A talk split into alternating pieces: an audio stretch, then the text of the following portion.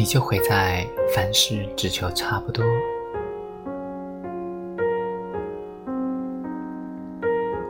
表姐结婚的时候，全程都在哭。她的妈妈说：“有个差不多的人嫁了得了，哪那么多要求？再说，你一没学历，二没本事，人家男孩配你绰绰有余了？别挑三拣四的，不知好歹。”你没看错，这的确是表姐亲妈说的。好些年前，在我们那儿重男轻女的穷乡僻壤，女儿嫁出去了就是外人了。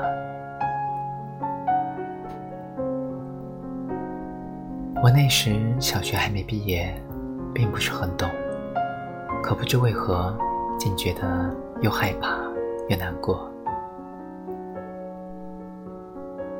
婚后的他一点都不幸福。他妈妈口中的那个差不多的人，其实差了很多。不仅喝酒赌博，还时不时就家暴。表姐很多次想离婚，都被他妈妈劝回去了。他妈说：“过日子不都这样吗？谁家不是吵吵闹闹的？有个差不多的就行了，别没事儿找事儿。”可是，差不多真的就行了吗？一次两次可以差不多，一生呢？有太多太多的人，一生就会在差不多上。我曾经有位同事，也特别喜欢差不多。他是广州本地人，对广州的一切特别熟悉，所以当北京客户来公司考察的时候。一般都由他负责接送和陪同。广州是个格外多雨的城市，特别是夏天。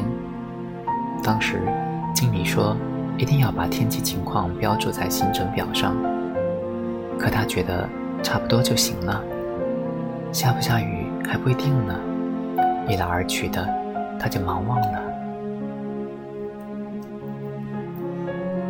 天公不作美。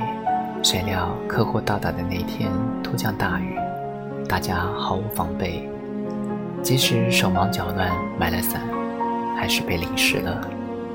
湿的不只是衣服，还有心情。后来一连几天都是阴雨，客户嘴上没有说什么，但回去以后便把合同取消了，因为另一家公司的服务远比我们周到很多。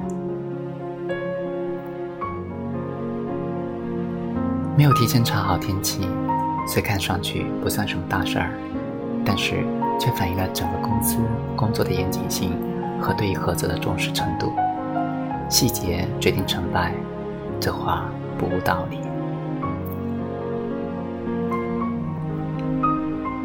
送走客户以后，那位同事也被辞退了。走的时候，他还一直在抱怨：“多大个事儿啊，有个差不多就得了。”第一次遇见这么个吹毛求疵的客户，简直就是有病。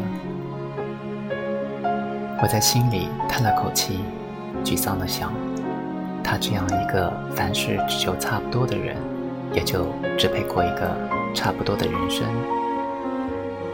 而一个追求精益求精、一往无前的企业，永远不会允许差不多的出现，因为那是一种无能。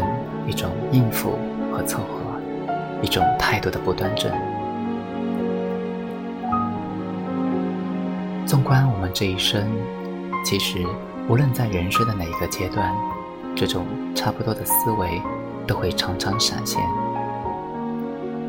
它给了我们一种暂时性的心安理得，时间久了，便会将我们慢慢杀掉。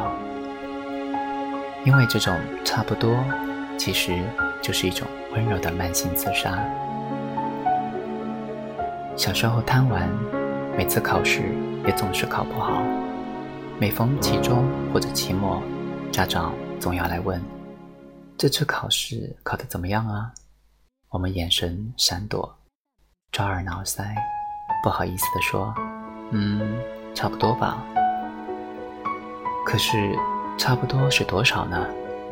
他们并不知道，可我们知道，但始终不敢说，因为差不多，实际上就是差了很多。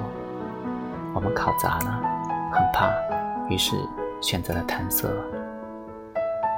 然而，慢慢的便养成了差不多的习惯。读个差不多的高中，找个差不多的女朋友，毕业以后再做一份差不多的工作，差不多结个婚，生个差不多的孩子，再然后这一生就差不多过完了。没有波澜壮阔，只是风平浪静的走进死亡。明明碌碌无为，还跟自己说平凡可贵。可是，问题出在哪儿呢？是我们不配拥有更好的人生吗？当然不是，只是我们习惯了将就，才会变得没有追求。我们因为害怕失败和伤害，就一味的选择妥协。问题的根源出在我们凡事只求差不多，却错过了无数次变得更好的可能性。杀死我们的不是差不多，而是心底的懦弱。自古成功只有一个理由，而失败却可以有一千种借口。或许正是因为借口足够多，所以成功才永远不会轻易获得。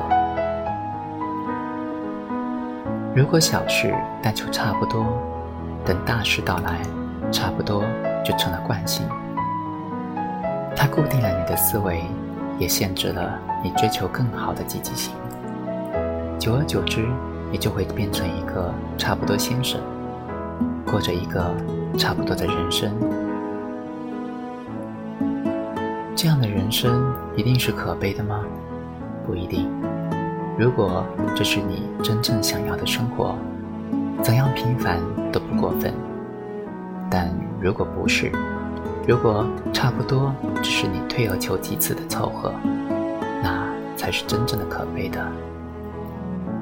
所以，如果你不能心安理得的固守差不多的人生，如果你还想创造更好的生活，那就更勇敢的突破牢笼，远离差不多吧。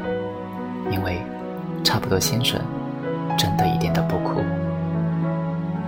愿你我共勉。